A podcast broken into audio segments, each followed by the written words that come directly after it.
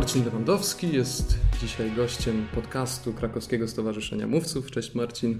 Cześć, witam serdecznie. Przedstawmy naszego gościa. Marcin, e, prezes Fundacji Alegoria, e, także członek Krakowskiego Stowarzyszenia Mówców, kolejny już w tym podcaście.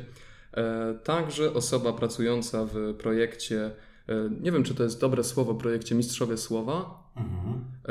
oraz wiceprezes Fundacji Projekty Edukacyjne. Tak jest, wszystko się zgadza. Wszystko się zgadza, nic nie przekręciłem. E, jeszcze tylko dodam, Marcin również człowiek, przez którego po nagraniu będę musiał obniżać swój głos w programie do edycji e, i nawet wtedy raczej wypadnę słabo. No, ale to już... To już taka natura. tak. Okej, okay, zacznijmy Marcin w takim razie od e, alegorii, którą wymieniłem jako pierwszą, bo wydaje mi się, że to jest taka oś e, wszystkich działań, które prowadzisz. Wiem, że już wielokrotnie to pytanie było Ci zadawane w różnych rozmowach. Ja sam y, słuchałem kilku mhm. Y, o tym, czym jest y, to miejsce, też ta fundacja, ludzie, którzy ją tworzą. Będę chciał raczej tutaj usłyszeć od Ciebie o nowych planach, nowych pomysłach, tym, czego możemy się spodziewać właśnie ze strony alegorii, ale zanim to jednak prosiłbym, żebyś troszeczkę scharakteryzował, być może już też z perspektywy czasu, y, jak dzisiaj patrzysz na alegorię, y, czym ona dla Ciebie też jest. No, alegoria dla mnie y, początkowo była pewnie miejscem, w którym chciałbym realizować pewne swoje pomysły, idee, przedsięwzięcia. No i właściwie jesteśmy po drugim roku funkcjonowania tego miejsca i coraz bardziej mm, paradoksalnie myślę sobie, że to nie jest miejsce, a idea. Mhm. E, bo te wszystkie przedsięwzięcia, które y, powiedzmy mają źródło w e, fundacji, która mieści się w Tarnowie, w konkretnym mm, lokalu na Placu Kazimierza, ostatecznie mam mm, nadzieję, zaczyna przenikać trochę szerzej i, i głębiej bo e, powiedzmy, gdybym miał hasłowo określić, czym jest alegoria, to jest e, jedno słowo chyba, to jest e, dialog. Bo myślę sobie, że takie moje dotychczasowe doświadczenie właśnie z debatami, z Krakowskim Stowarzyszeniem Mówców, z prowadzeniem warsztatów, szkoleń różnych, z byciem też takim człowiekiem, którego nazywają animatorem społeczności lokalnych. Społecznikiem, tak? Społecznikiem. E, widzę, że dzisiaj potrzebny jest nam dialog, nie? Że, mhm. że, że, że e, jako też politolog z wykształcenia e, dostrzegam dzisiaj taką dużą rysę na, na powiedzmy naszym społeczeństwie, która no właściwie się pogłębia, tak? I myślę sobie, że dzisiaj takie niezwykłe wydarzenia, bo dla mnie pierwsze debaty, które organizowałem, były niezwykłymi wydarzeniami. Kiedy e, oglądałem, słuchałem, z czasem oceniałem debaty, które z kolei są organizowane na trudne tematy, byłem zdumiony, zachwycony, że można tak rozmawiać, a z czasem, kiedy zacząłem zapraszać różnych też, powiedzmy w Tarnowie, nie wiem, społeczników, a z drugiej strony dyrektorów różnych mm. wydziałów, polityków, radnych, e, poszczególnych prezydentów, biskupów i wszystkich innych ważnych w cudzysłowie ludzi w Tarnowie, okazało się, że oni też zrzucają maski oglądając debatę i widzą, że, że te, te, te, te, te role, te maski, które przywdziewają na siebie, okazuje się, że chyba im trochę uwierają. Dlatego też e, moje marzenie staje się trochę takim e, realnym przedsięwzięciem, żeby stworzyć taką, takie miejsce, które bardziej właśnie jest pewną ideą realizowaną w przestrzeni każdej, żeby spotykać ze sobą ludzi mhm. z absolutnie różnych światów, absolutnie różnych światopoglądów, po to, żeby próbować e, znajdować może miejsce styku, gdzie jednak wspólnie myślimy o czymś podobnie. To jest bardzo ciekawe, co powiedziałeś. Y, może w takim razie na chwilę przy tym jeszcze zostańmy, mm -hmm. bo powiedziałeś o tych maskach y, przybieranych przez polityków, też o tym, jaki jest stan y, debaty publicznej w Polsce, mm -hmm. ale samego dialogu też po prostu, nawet nie w tej sferze publicznej. Jaka jest Twoja diagnoza w takim razie tego, z czego, z czego on wynika? Bo e, właśnie z tego, co powiedziałeś, że e, osoby, które właśnie występują publicznie, zajmują pewne stanowiska, też często prowadzą dyskurs e, społeczny, przybierają maski. Czy to jest właśnie ten sposób, w który to widzisz? A jeśli tak, to dlaczego to robią? No, robią to niestety dlatego, że jest tak skonstruowany system, nazwałbym to, mhm. E, e, i e, okazują się często bezradni wobec danego systemu.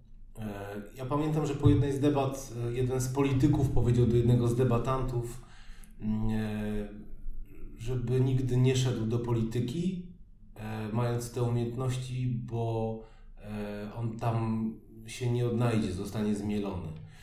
A ci, którzy wiedzą, w Tarnowie mamy taką rundę podsumowującą po debacie, kiedy po debacie zostajemy z młodzieżą i jeszcze omawiamy całą tę debatę. Ja mu wtedy powiedziałem, no właśnie ja chciałbym, żebyś szedł do tej polityki, ale zachowując te wartości, który, którymi tutaj nasiąkasz. Mm. No więc e, to jest dosyć trudne, co dzisiaj w kontekście życia politycznego obserwujemy, że, że nawet ci, którzy mają pewne idee, wchodzą w pewien system, który, no, może kolokwialnie mówiąc, ich mieli. Tak, no, trzeba grać według jakichś zasad. Tak? tak. E, natomiast ja tak globalnie w kontekście debat myślę sobie, że o ile kiedyś e, harcerstwo, tak, tak sobie diagnozuję, było w dużej mierze zapleczem dla mhm. E, dzisiejszych polityków. Wielu polityków dzisiaj mówi, że było harcerzami i tam uczyli się takiej aktywności obywatelskiej, społeczeństwa obywatelskiego, pierwszych e, e, przedsięwzięć, które organizowali i wszystkich kompetencji, które potem wykorzystywali jako politycy. Marzy mi się, żeby środowisko debatanckie w Polsce, e, bez względu na to, których debat, tak, czy to są debaty oksfordzkie, czy parlamentarne, czy jakiekolwiek inne, żeby to było środowisko, które docelowo będzie tak kształtowało, dawało takie kompetencje mm, przyszłym politykom, bo ja definiuję sobie politykę jednak jako odpowiedzialność, którą ja biorę na siebie. E, no, że, że to będzie takie zaplecze dla przyszłych polityków, gdzie rzeczywiście może zakładając pewne maski, ale jednak posługując się pewnymi wspólnymi definicjami albo wspólnymi mechanizmami, e, będziemy w stanie ze sobą rozmawiać. Okej, okay, to mm, postawię przed Tobą takie pytanie. Y, taki wybór być może. Jeżeli w tym całym przekazie medialnym, publicznym e, mamy do czynienia właśnie z nadawcą, którym, którymi są politycy, którymi są osoby publiczne, e, gdzieś występujące, po prostu kierujące ten przekaz, e, i mamy odbiorców, tak? To w takim razie co jest ważniejsze? Czy ważniejsze jest to, żeby skupić się na nadawcy, i sprawić, że on nie będzie przyjmował tej maski, będzie, y, będzie wypowiadał się, będzie występował, zachowując właśnie pewne, y, pewne podstawowe elementy tego, czego uczymy też y, w debatach oksfordzkich, poprawną argumentację, nie będzie stosował różnych chwytów, które my uznajemy za, za niedozwolone i które psują ten dialog, czy to jest kwestia odbiorcy? E, który musi po prostu wymagać czegoś zupełnie innego. E, bo też e, pewnie zgodzimy się co do tego, że to przyjmowanie maski i granie według takich zasad jest raczej spowodowane tym, że ono się opłaca. Tak? Ono się mhm. dużo lepiej sprzedaje. I stąd właśnie moje pytanie: na której z tych części, odbiorca czy nadawca, ty osobiście uważasz, że trzeba się skupić jako osoba, która nad tym żywo pracuje, czy może nie trzeba wybierać? Ja na to pytanie odpowiedziałem sobie w okolicach e, prawie 10 lat temu, kiedy e, pracowałem w takim miejscu jak Regionalny Ośrodek Europejskiego Funduszu Społecznego mhm. i pełniłem tam rolę animatora społeczności lokalnych. Byłem zatrudniony na takim oficjalnie stanowisku i wydawało mi się, że e, celowym jest i możliwym zmiana tych, którzy są decydentami dzisiaj czyli tych nadawców, tych, którzy kreują daną rzeczywistość. E, I próbowałem budować koalicję samorządów, jednostek samorządu terytorialnego, szkół i innych instytucji, które by próbowały w jakiś sposób oddziaływać na odbiorców, na, na społeczeństwo. Ale poddałem się. E, pomyślałem sobie, że może z jednej strony to jest trochę jak z tymi drzewami, których się nie przesadza. Być może to jest kwestia też e, neurobiologii. E, ostatnio się fascynuję memetyką, więc, ale jakby e, stwierdziłem, że nie. I dlatego też zaangażowałem się w debaty, dlatego też zacząłem kreować tą rzeczywistość w inny sposób, mhm. próbując oddziaływać na odbiorców.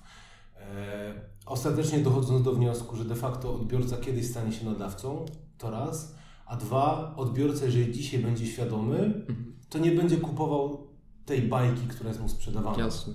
Będzie świadomie i krytycznie patrzył. Co więcej, no dzisiaj jak patrzymy na e, wszelkie raporty związane z rynkiem pracy, z kluczowymi umiejętnościami, które my jako społeczeństwo tego świata powinniśmy posiadać, to krytyczne myślenie jest coraz wyżej, jeżeli chodzi o, o takie umiejętności interpersonalne.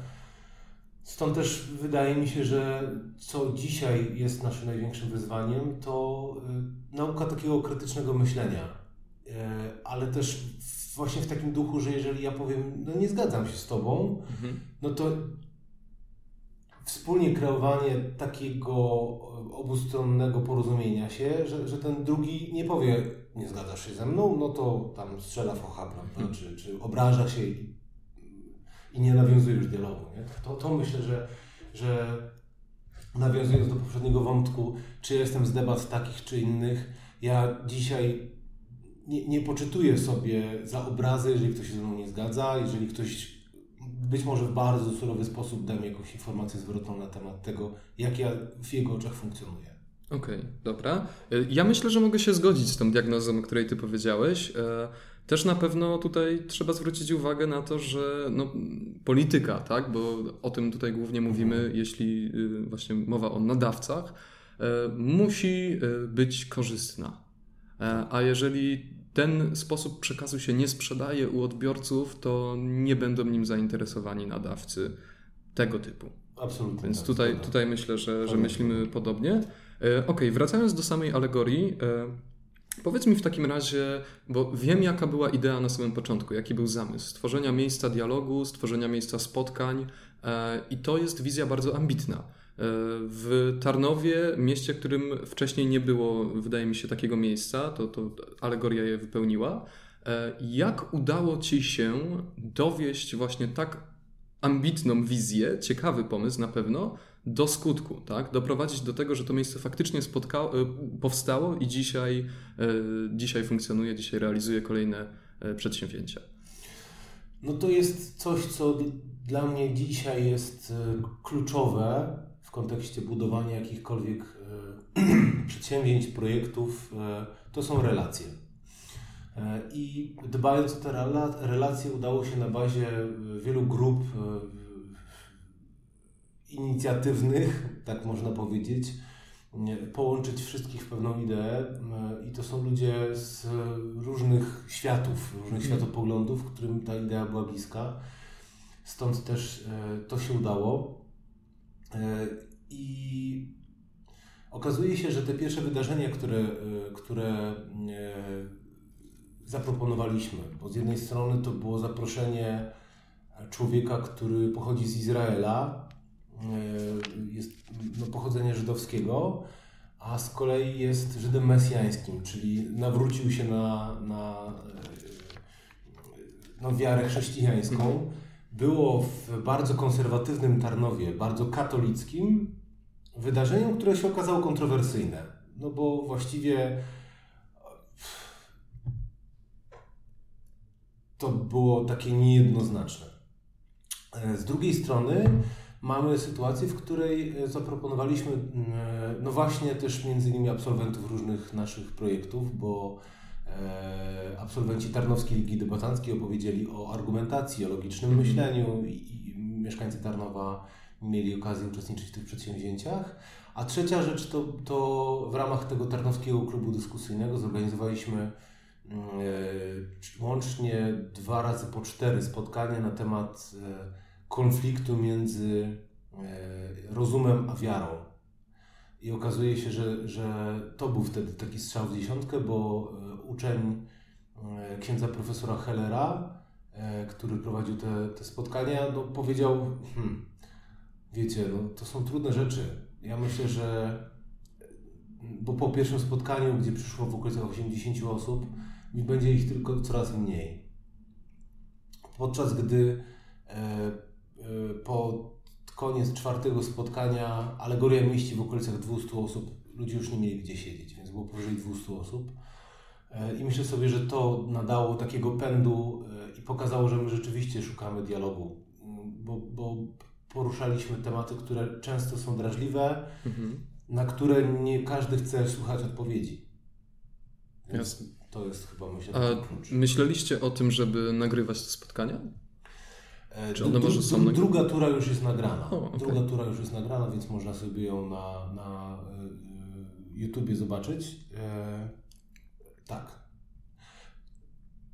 obecna sytuacja, tak, czyli, czyli ta, ta, ta, ta nasza covidowa, mhm. covidowy kontekst pokazuje nam, że no też tędy bardziej droga, więc pewnie będziemy w tą stronę też się rozwijać, żeby w jakiś sposób też upowszechniać to, co się dzieje u nas. Okej, okay, to poruszyłeś ten temat, to y, porozmawiajmy o tym faktycznie. Mhm. Y, sytuacja pandemii, y, wszystko to, co spotkało nas w związku z COVID-em, te branże, o której mówisz cały czas, wystąpień publicznych, wyjątkowo dotkliwie, bo publiczności dzisiaj zorganizować nie sposób, zwłaszcza na takich wydarzeniach, jakie mieliśmy w zwyczaju organizować, turniejach debatanckich, warsztatach publicznych, gdzie, gdzie przychodzą mhm. faktycznie dziesiątki osób.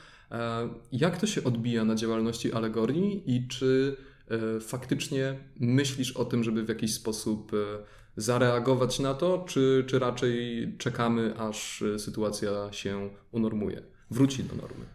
E, no, myślę, że dla wielu osób ten czas był takim okresem zastanowienia się, trochę przeliczenia siebie, swoich zasobów i e, przeformowania szyków. Jesteśmy w trakcie realizowania kilku naszych pomysłów. Mhm. Z jednej strony to kontynuacja, e, no właśnie, tej przygody z debatami młodzieży.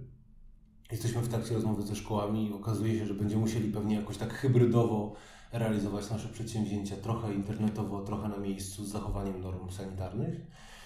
Z drugiej strony, no, w grudniu planujemy reaktywację takiego festiwalu, które być może jak słuchacze sobie wpiszą w internet Vite Valor, Mm, funkcjonował w Tarnowie przez lata, nawet dostał nagrodę paszportów polityki.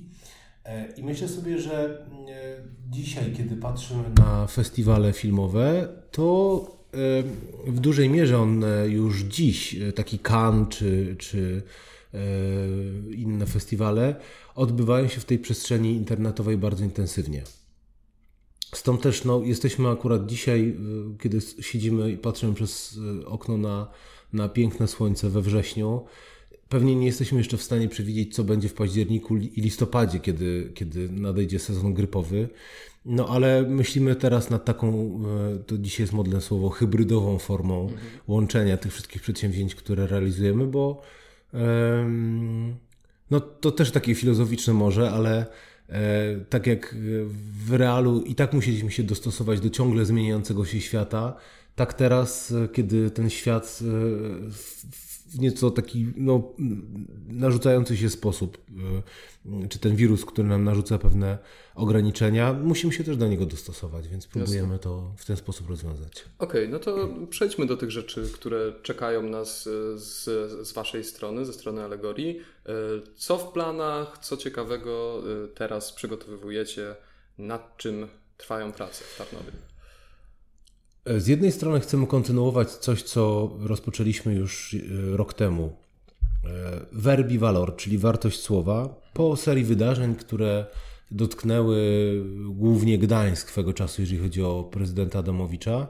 Miasto Tarnów zwróciło się do fundacji naszej z takim zapytaniem, czy byśmy nie e, przeprowadzili szeregu i tu pozostawili formę y, dowolną, ale wydarzeń, które byłyby odpowiedzią na przeciwdziałanie mowie nienawiści. No i dlatego wymyśliliśmy taki projekt, do którego zaprosiliśmy dwa inne stowarzyszenia y, i fundacje y, i w takim konsorcjum trzech NGO-sów zorganizowaliśmy szereg warsztatów dla wszystkich dyrektorów tarnowskich szkół podstawowych i ponadpodstawowych, dla nauczycieli również. I to były warsztaty, które dotykały takich nie tyle narzędzi, bo, bo kiedy widzę, jak często moi jacyś tam przyjaciele, partnerzy w Polsce realizują podobne warsztaty, oni idą bardzo mocno w te antydyskryminacyjne mm, przedsięwzięcia i takie narzędziowe dawanie pewnych odpowiedzi nauczycielom, natomiast my trochę postanowiliśmy eksperymentalnie wejść jeszcze e, głębiej, pytając skąd się bierze nienawiść. Tak? I okazuje się, że zaprosiliśmy neurodydaktyka, E, doktor Marek Kaczmarzyk, biolog z Uniwersytetu Śląskiego, który na poziomie neurobiologii opowiedział skąd się bierze nienawiść na jednej z konferencji. Więc to było fascynujące. E, I okazuje się, że, że dzisiaj, kiedy my e, jesteśmy, tam jest konkretna liczba, konkretne badania, z, zmierzyć się z określoną liczbą kontaktów jako człowiek. I jak ja przekroczę tą liczbę, to ja zaczynam być rozdrażniony, to zaczynam być wkurzony kolokwialnie. E, nauczyciel na dzień dobry, e, kiedy wchodzi do szkoły, to po pięciu minutach już ten próg ma przekroczony. Nie? no, fajnie z humorem, ale jednak podbudowując to merytorycznie opowiedział o, o, o codzienności nauczyciela. Ja nigdy na to nie patrzyłem. Mam wrażenie, że nauczyciele również. No i w tym momencie, kiedy, kiedy sprowadziliśmy to do, do e, takiej formy, to zaczęliśmy rozmawiać o empatii, zaczęliśmy rozmawiać o umiejętnościach komunikacyjnych nauczycieli. Okay. Zaczęliśmy rozmawiać też o, o przemocy w internecie i tak dalej. Stąd też te warsztaty na tym się skupiły. Kiedy zewaluowaliśmy warsztaty, okazało się, że nauczyciele doszli do wniosku, po tych ankietach nam e, wyszło, że bardzo często do awansu zawodowego, do tej teczki nauczyciela, do tego, żeby mieć w ogóle pracę, to oni skupiają się na e, zrobieniu dodatkowych podyplomowych na przykład studiów z historii albo z WOS-u. Wtedy może uczyć historii WOS-u. Jak uczy biologii, to sobie jeszcze zrobi chemię i może uczyć dwóch przedmiotów. Albo z jakichś dydaktycznych rzeczy. Natomiast okazuje się, i to był nasz odkrycie, ale też myślę taki fajny owoc tych warsztatów i podstawa do tego, żebyśmy to kontynuowali. Nauczyciele zdali sobie sprawę, że nie inwestują w swoje umiejętności miękkie. Że nie, korzystają, nie korzystają z, ze szkoleń soft skillowych. Mhm. E, I teraz chcemy zaproponować im kontynuację właśnie pod takim kątem. Więc to jest pierwsza rzecz, którą jakby kontynuując projekt, który rozpoczęliśmy rok temu, chcemy dostosować do wymogów nauczycieli i udostępnić go też szerszej liczbie nauczycieli, nie tylko w Tarnowie. Jasne, ale to jest super, bo y, właśnie zacząłem się zastanawiać, jak o tym powiedziałeś, y, czy one są w ogóle dostępne dla nauczycieli. Właśnie tego typu szkolenia, y, w ogóle miejsca czy osoby, które mogą przygotować ich, tak? dać im wiedzę z tego zakresu. Nie orientuję się w 100%, wydaje mi się, że niespecjalnie. E, więc y, jakie jest w takim razie to narzędzie, które wy chcecie zastosować? Tak? W jaki sposób y, wyjść z rzeczami, które sam zdiagnozowałeś jako potrzebne, czy nawet nauczyciele e, to dostrzegają?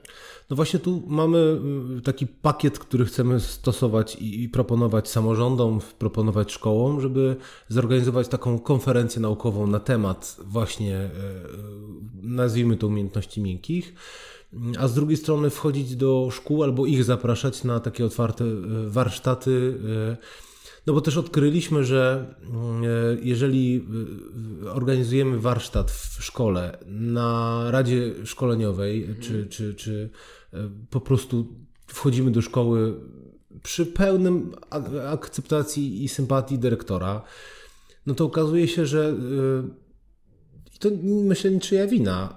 Poziom motywacji jest bardzo różny i w momencie, kiedy prowadzi się e, szkolenie dla 100 e, nauczycieli naraz, to mhm. okazuje się, że mam żonę nauczyciela, więc wiem.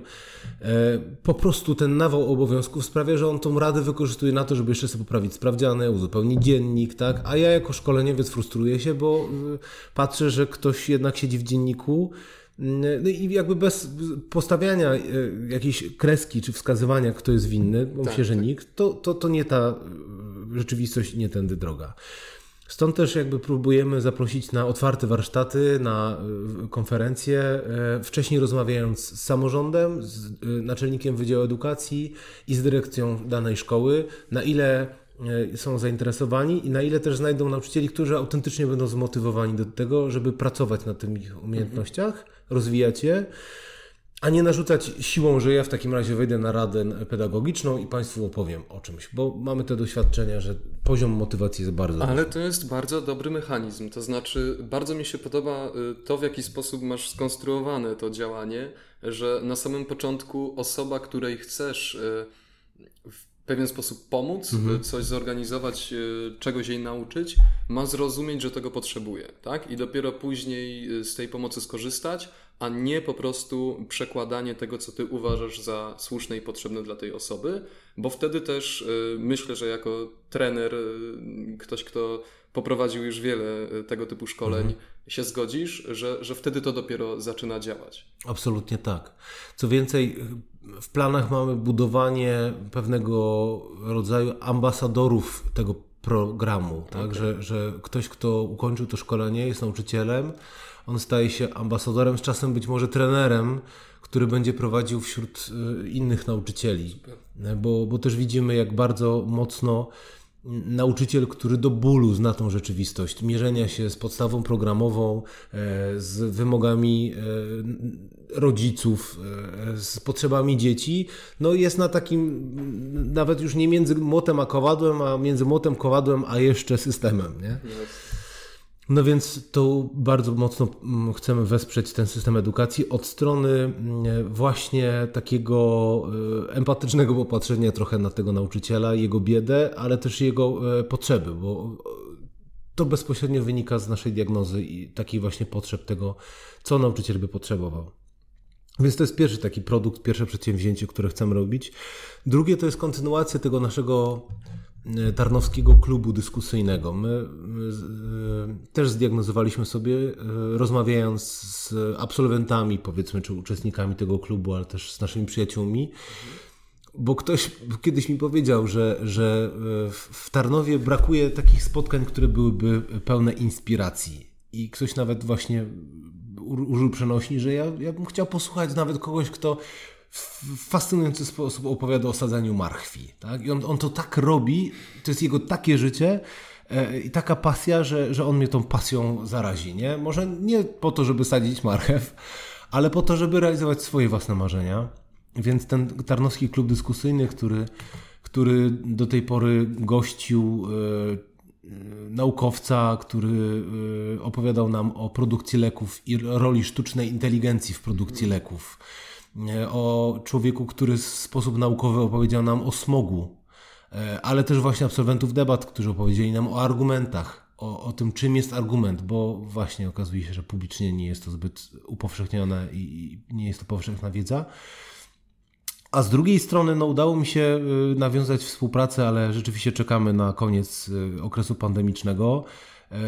E, współpracę czy kontakt z Klubem Jagiellońskim, bo być może Państwo e, jako e, słuchacze tego podcastu od razu możecie sobie posłuchać, poczytać e, doktora Kędzierskiego, przemija bowiem postać tego świata, e, o dzisiejszej e, rzeczywistości świata e, i podziału między tym takim powiedzmy konserwatywnym podejściem do świata, a bardzo liberalnym podejściem do świata.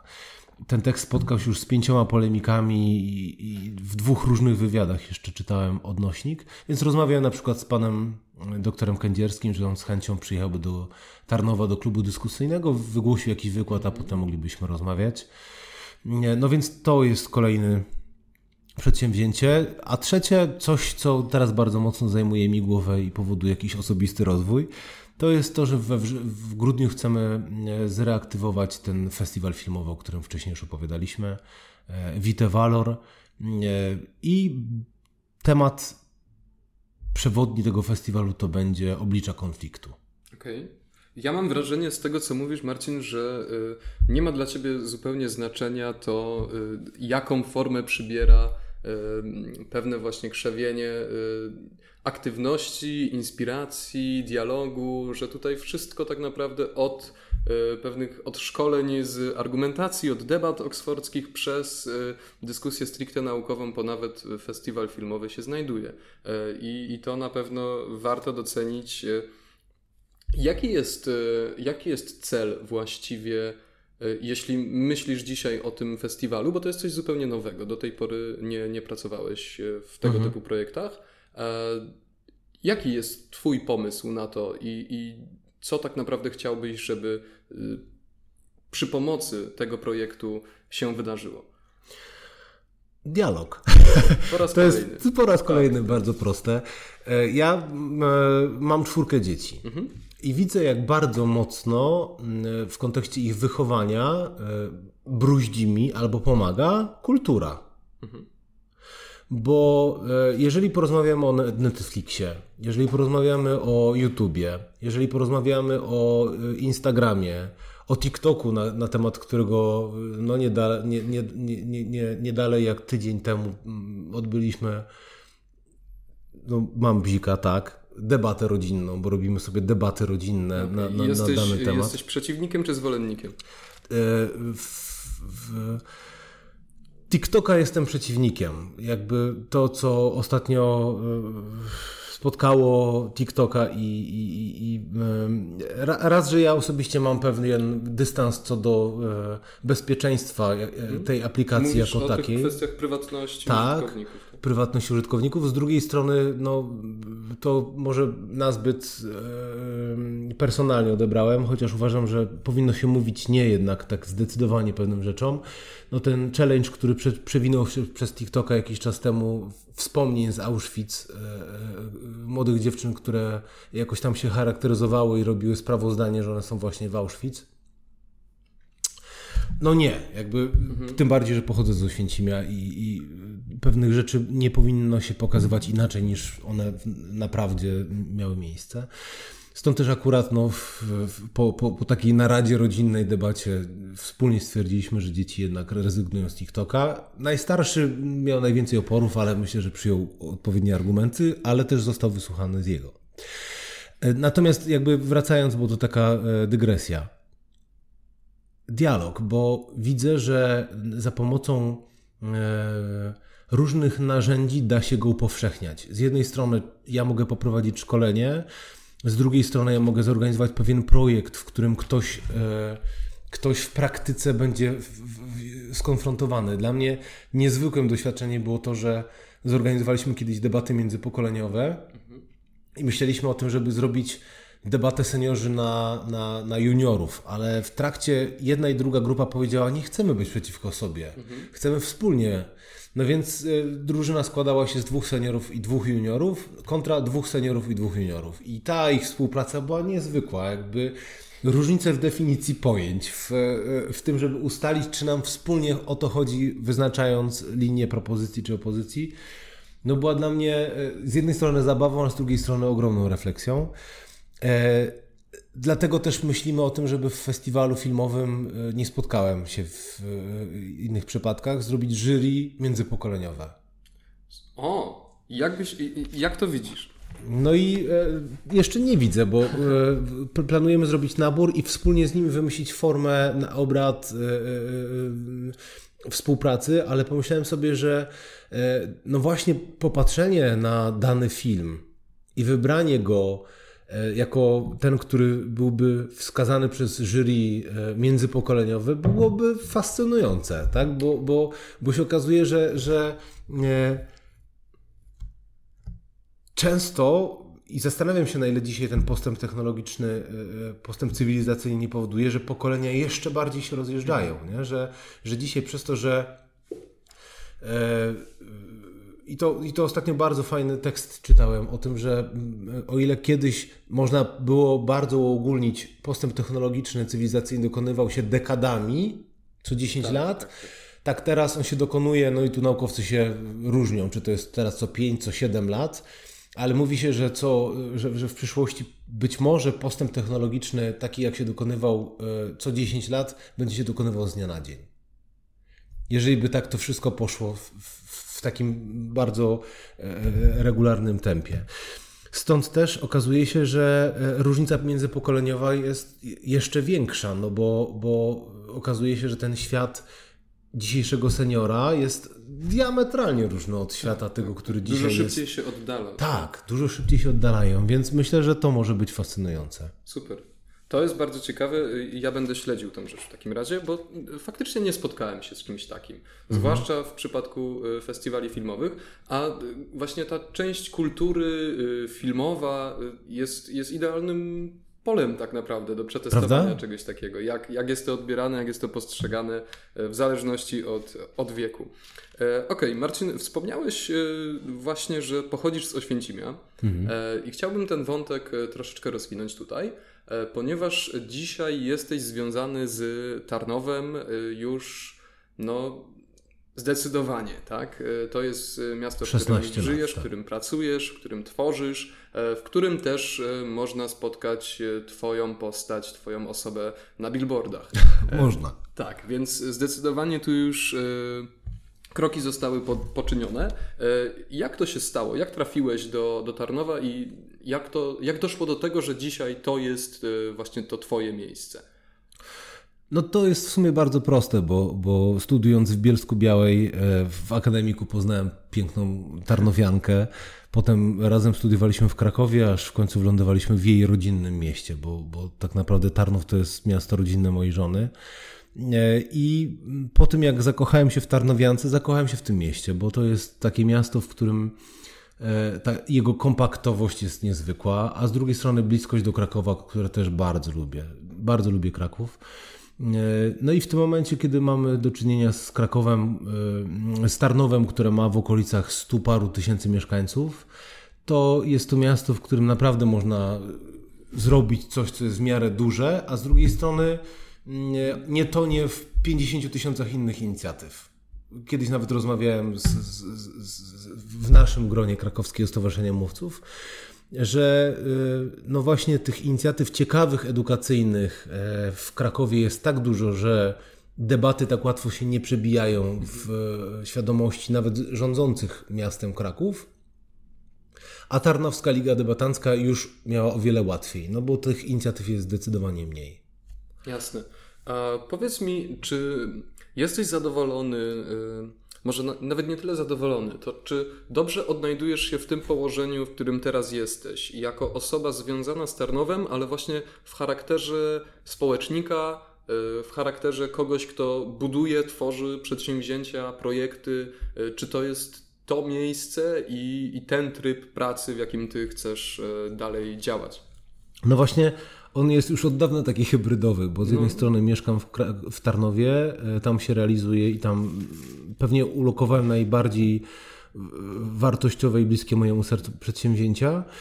A z drugiej strony bliskość takiego dużego miasta i perspektywicznego jak Kraków, czy łatwość komunikacji dzisiaj, taka, że w Warszawie też jestem w stanie być mm, dosyć szybko, powoduje, że mm, właściwie nie mam takiego stałego miejsca pracy, y, które mnie wiąże od lat y, w, w, w sposób taki, w którym ja muszę być od do w, codziennie. Tak?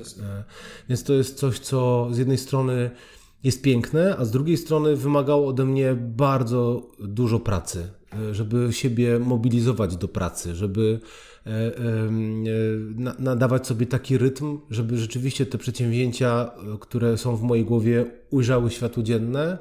No bo kiedy nie masz nad sobą jakoś specjalnie kogoś, kto by cię bardzo pilnował i mówił, masz to zrobić do wtedy, tam to zrobić do wtedy, bo z reguły ty jesteś tym kimś. Dla, dla innych osób też, tak. No to jest problematyczne. No, mm. Może było problematycznie, teraz już dla mnie nie jest. E, potrafiłbyś powiedzieć, bo to jest coś, co mnie zainteresowało, czy potrafiłbyś wskazać na moment e, albo jakąś inicjatywę, e, coś, co się wydarzyło? W każdym razie chwilę, w której zauważyłeś, że to już jest to, tak? Czyli, że sprawy, którymi się zajmowałeś, inicjatywy, które kreowałeś, faktycznie urosły do takiej rangi, że już wiedziałeś, że to zadziała i że będziesz w taki sposób dalej pracował? Czy w takim moim e, osobistym rozwoju e, mm, dwie, dwa wydarzenia miały bardzo duży e, wpływ na to, co robię i kiedy jestem w stanie też bardzo mocno zdefiniować tego milestonesa, tak? tak Jakby tak. kamień, e, który jest kluczowy. No bo na poziomie takim wskaźnikowym to ja mogę powiedzieć, że rzeczywiście w Tarnowskiej Lidze Batanckiej zdobycie tytułu mistrza Polski szkoły z Tarnowa było kiedyś sensacyjne i w środowisku debatanckim, a w Tarnowie to już w ogóle ludzie mówili, ale po pierwsze nie znamy debat, a po drugie, jak to jest możliwe? Więc to, to były takie pewnie oczywiste rzeczy. Natomiast w moim osobistym rozwoju, e, takiej dojrzałości w, w, w, organizowaniu samego siebie, z jednej strony to był trening interpersonalny, który polecam każdemu, czyli najogólniej rzecz biorąc to jest zamknięcie się na okolice pięciu, różnie to jest robione, ale średnio pięciu dni e, z gronem sobie nieznanych osób, gdzie tak naprawdę to jest okazja do przejrzenia się w oczach innych. Trening interpersonalny polega właściwie na tym, że najczęściej trener prowadzący mówi i co w związku z tym, co czujesz? I tak od 9 do 21 przez 5 dni, więc to było dla mnie niezwykłe, kiedy mogłem przez 5 dni um, też w tym procesie takim, że ktoś non-stop dawał mi informację zwrotną na temat, co właśnie powiedziałem, co zrobiłem, jak zrobiłem. E, a z drugiej strony to, to było moje zamknięcie się z kolei na 6 dni na, u jezuitów na rekolekcjach ignacjańskich, gdzie z kolei przez 6 dni sam ze sobą milczałem, sam ze sobą musiałem znosić moje e, dialogi, myśli i, i, e, i złapałem taki bardzo mocny kontakt wewnętrzny, nie? Mhm. więc to były takie dwie rzeczy, które bardzo wpłynęły na, na, na moją umiejętność oglądu sytuacji dzisiaj. I to jest coś, co możesz też polecić innym, tak? Bardzo, Zatrzymać się, y, zajrzeć trochę głębiej. Zdecydowanie tak. Okej, okay, fajnie.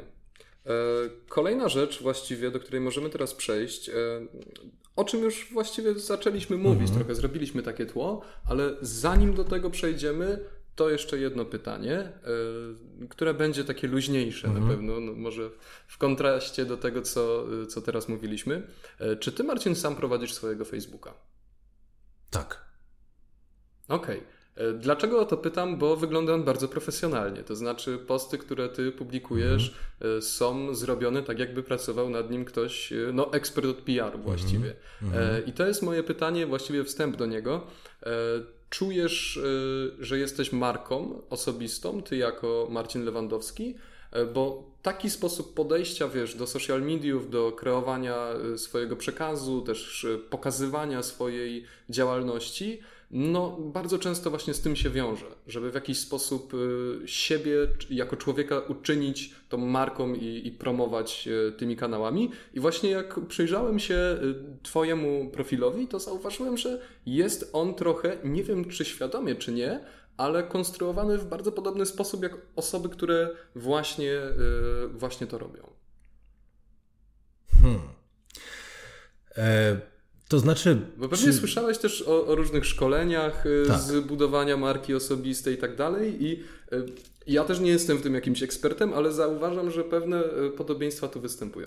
Znaczy, na pewno kiedyś interesowałem się tym. Mhm. Natomiast pytanie o to, czy jestem marką, jest dla mnie. E,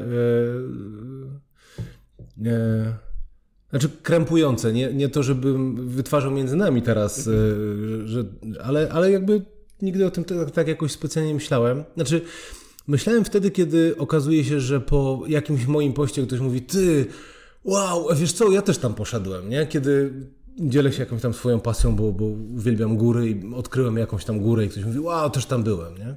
Albo, e, albo e, no, może coraz bardziej zaczynam się odważać, komentować rzeczywistość w kontekście pewnych rzeczy, które mnie denerwują w życiu publicznym, ale zapraszając ludzi do dialogu i to też okazuje się, spotyka się z jakimś tam e, odzewem. Ale mm, chcesz prowadzić, albo czy wierzysz w prowadzenie dialogu w internecie, czy chcesz raczej zapraszać osoby do tego, żeby przenieść go gdzie indziej?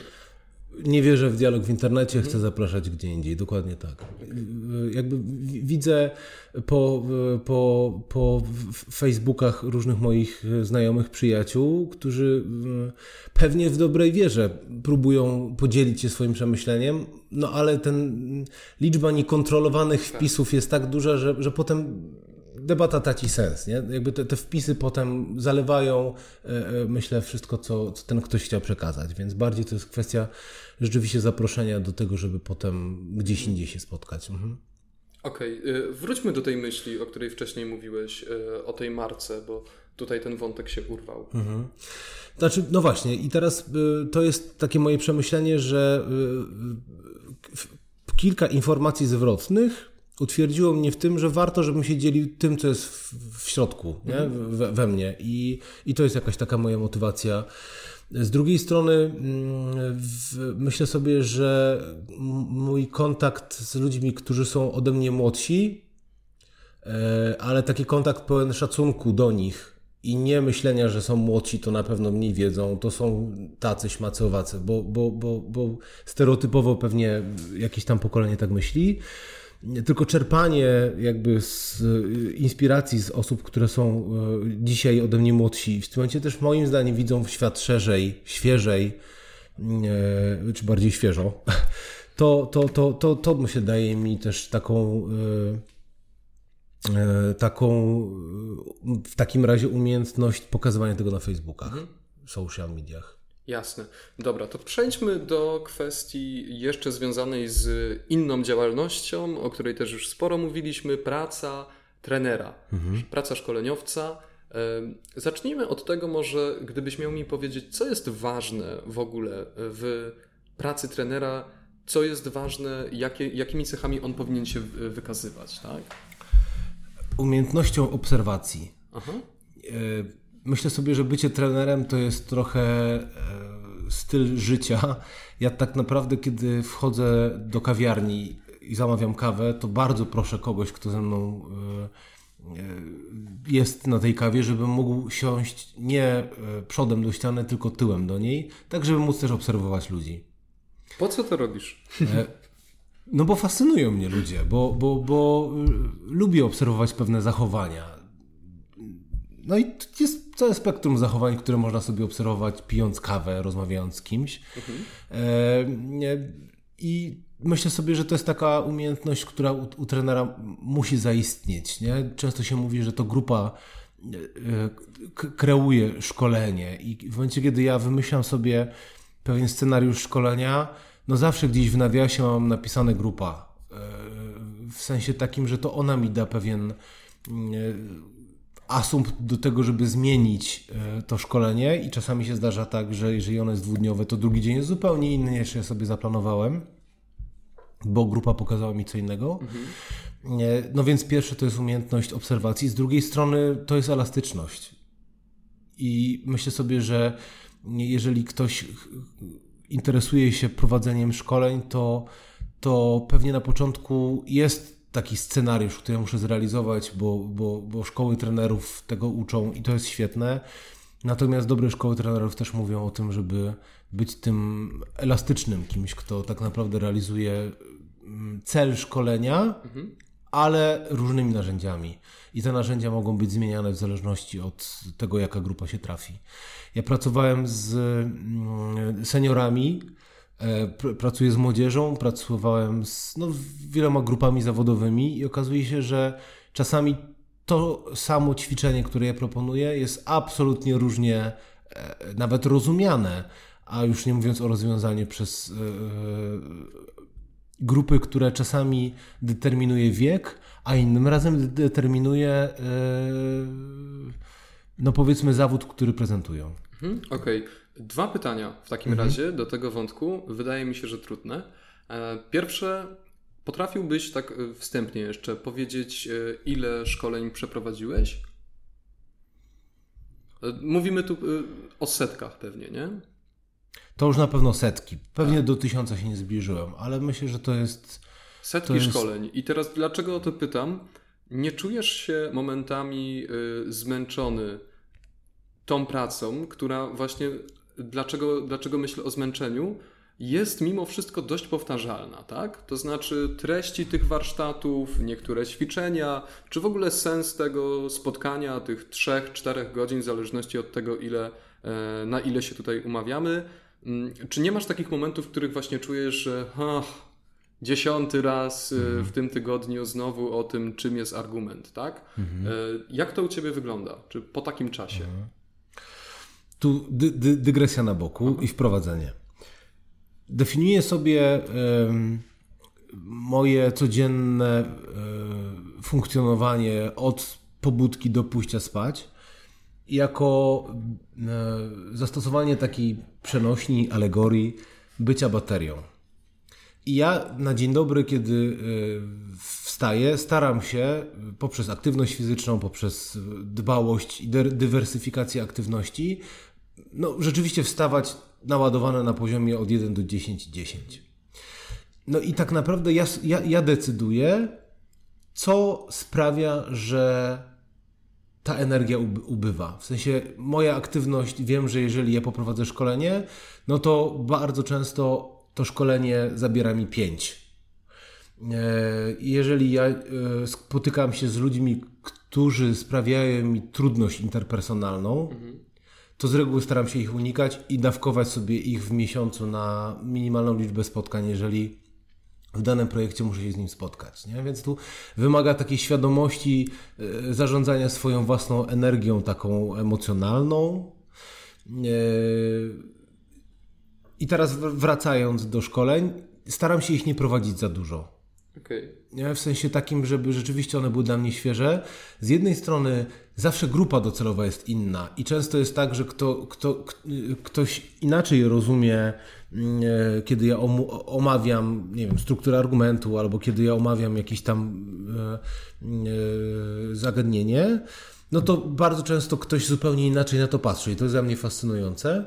A z drugiej strony rzeczywiście można dojść do momentu, w którym ja no ja to nazywam wtedy hałturzeniem, nie? Że, że, że, bo ja lubię myśleć o szkoleniach, że one są pewnego rodzaju sztuką, misją, tak? I, i one mi dają fan wtedy, kiedy ja nie mam ich więcej niż e, jedno w tygodniu, a czasami nawet jedno w tygodniu jest dla mnie za dużo. Nie? W sensie takim, że gdybym, ja wiem, że gdybym poprowadził dwa dwudniowe szkolenia jedno po drugim, to ja już nie będę miał też tyle energii, żeby dać ją na, na warsztacie. Właśnie, właśnie, właśnie do tego zmierzałem, tak? E, czyli okej, okay, po prostu dawkujesz sobie też tą pracę. Masz świadomość tego, że to potrafi zmęczyć. Mam świadomość. Z jednej strony y, kontakt z ludźmi na sali szkoleniowej absolutnie mnie nakręca i, i daje niesamowitego kopa, ale też widzę, co się dzieje ze mną na przykład po dwudniowym szkoleniu, kiedy mam dwa razy po 8 godzin, kiedy ta energia opada i ja mówię, o, no to był kawał dobrej roboty, nie? Mhm. Super. E, dobra, no to drugie pytanie z zakresu trudnych. E, jeżeli chodzi o branżę szkoleniową, szeroką, nie tylko tutaj mówimy o wystąpieniach publicznych, E, co myślisz o momencie, w którym mamy eksperta od szkoleń, a nie eksperta od tego, czego szkoli, tak? Czyli mm-hmm. pytam o zawód trener w kontekście tego, czy w Twoim odczuciu jest coś złego w tym, że osoba, która E, przeprowadza dane szkolenie, po prostu e, jest tym prowadzącym warsztatu, sama nie jest ekspertem w tej dziedzinie, ale jest ekspertem w dziedzinie szkoleń.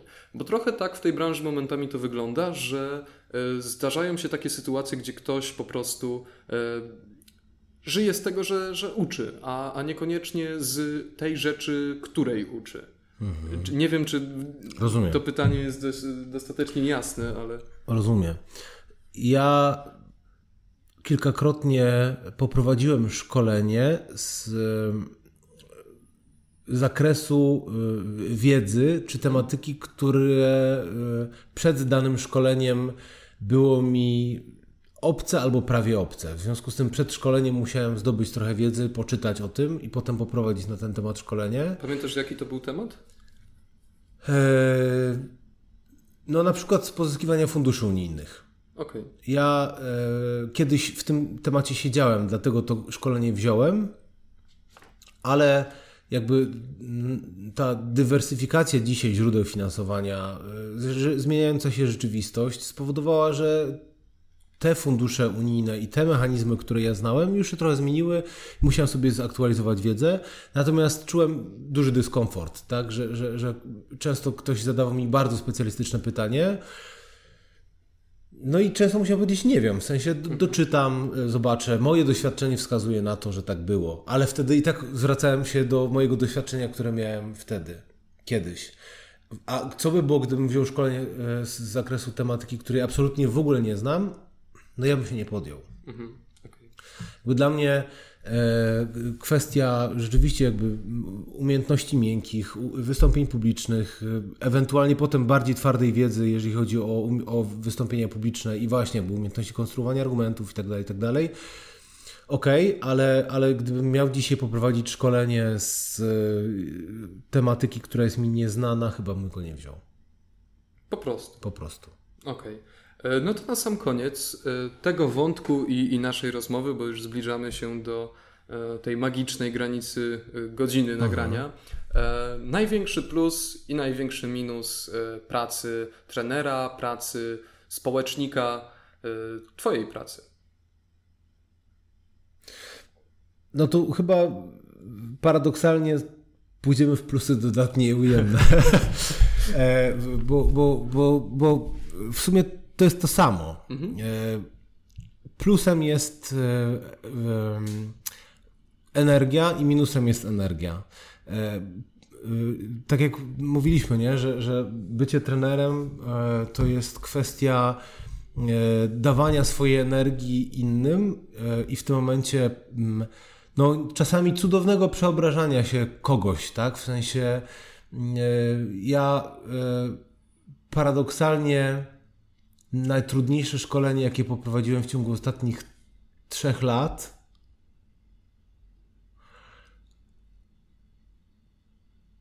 To, żeby po, po, Państwu powiedzieć, no, po, poprowadziłem jedno szkolenie, które było związane z wystąpieniami publicznymi dla tere, trenerów wewnętrznych jednej z dużych korporacji yy, polskich. Hmm.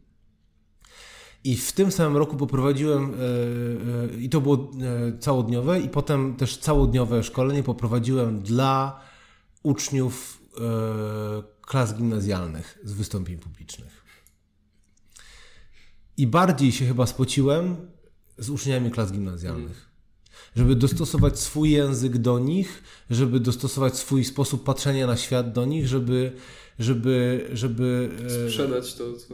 Tak, żeby, tak? żeby, żeby prze, przetłumaczyć na ich język, na ich poziom e, pewną wiedzę, którą ja mam, ale i żeby oni się zapalili, żeby oni się podnieśli, żeby nie, nie pokazać im, o, my tego nigdy nie zrobimy, bo to jest takie trudne. Mhm. E, i, e, a, a z drugiej strony potem jakby mm, mm, informacja od nauczyciela, który mówi, że wie pan, ta Zosia, która zawsze siedziała taka cichutka w klasie, ona nigdy nie podniosła ręki. Po tych zajęciach nagle, wie pan, spróbowała, nie? Jej, jej odpowiedź nie była trafna, fenomenalna, ale ja widziałem, że ona nabyła odwagi do. Mm -hmm. I to jest ta energia, którą zyskujesz potem na najbliższe pół roku, nie? Że ta Zosia z wioski pod Tarnowem, naprawdę wioski, Dzisiaj okazuje się, że, że ona zaczyna odzywać się na lekcji, nie? A wierzę w to, że potem to jest osoba, która, nie wiem, może dzisiaj mówimy o nie, nie do reprezentowaniu kobiet w życiu publicznym. Być może ona będzie miała w sobie na tyle odwagi, żeby iść tak głęboko. Ja, ja teraz trochę może hiperbolizuję, ale, ale, ale to jest coś, co, co, co mnie strasznie nakręca.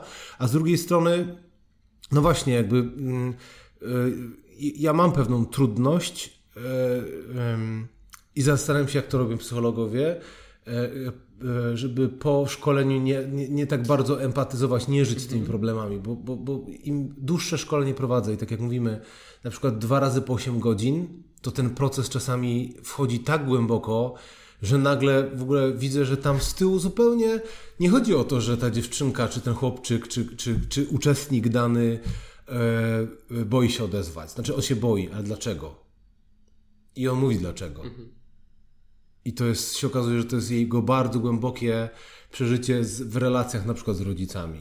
No i dźwignij to na sali szkoleniowej, nie? Tak, no to może się tak wydawać, ale no kwestia wystąpień publicznych związanych z tym, co powiedziałeś, z odwagą, z pewnością siebie, no to jest temat naprawdę poważny, to, bardzo. co powiedziałeś, dla psychologów. Tak? Bardzo, mhm. bardzo.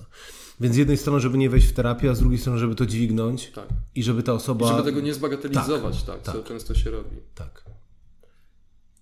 Odpowiedziałeś na moje pytanie, odpowiedziałeś na wszystkie się. pytania, Marcin. Y, Marcin Lewandowski był naszym gościem. Bardzo Ci dziękuję za tę rozmowę i mam nadzieję, że y, jeszcze kiedyś ją powtórzymy. Wtedy będziemy rozmawiać o kolejnych inicjatywach, kolejnych projektach, których jak widzimy jest, jest bardzo dużo.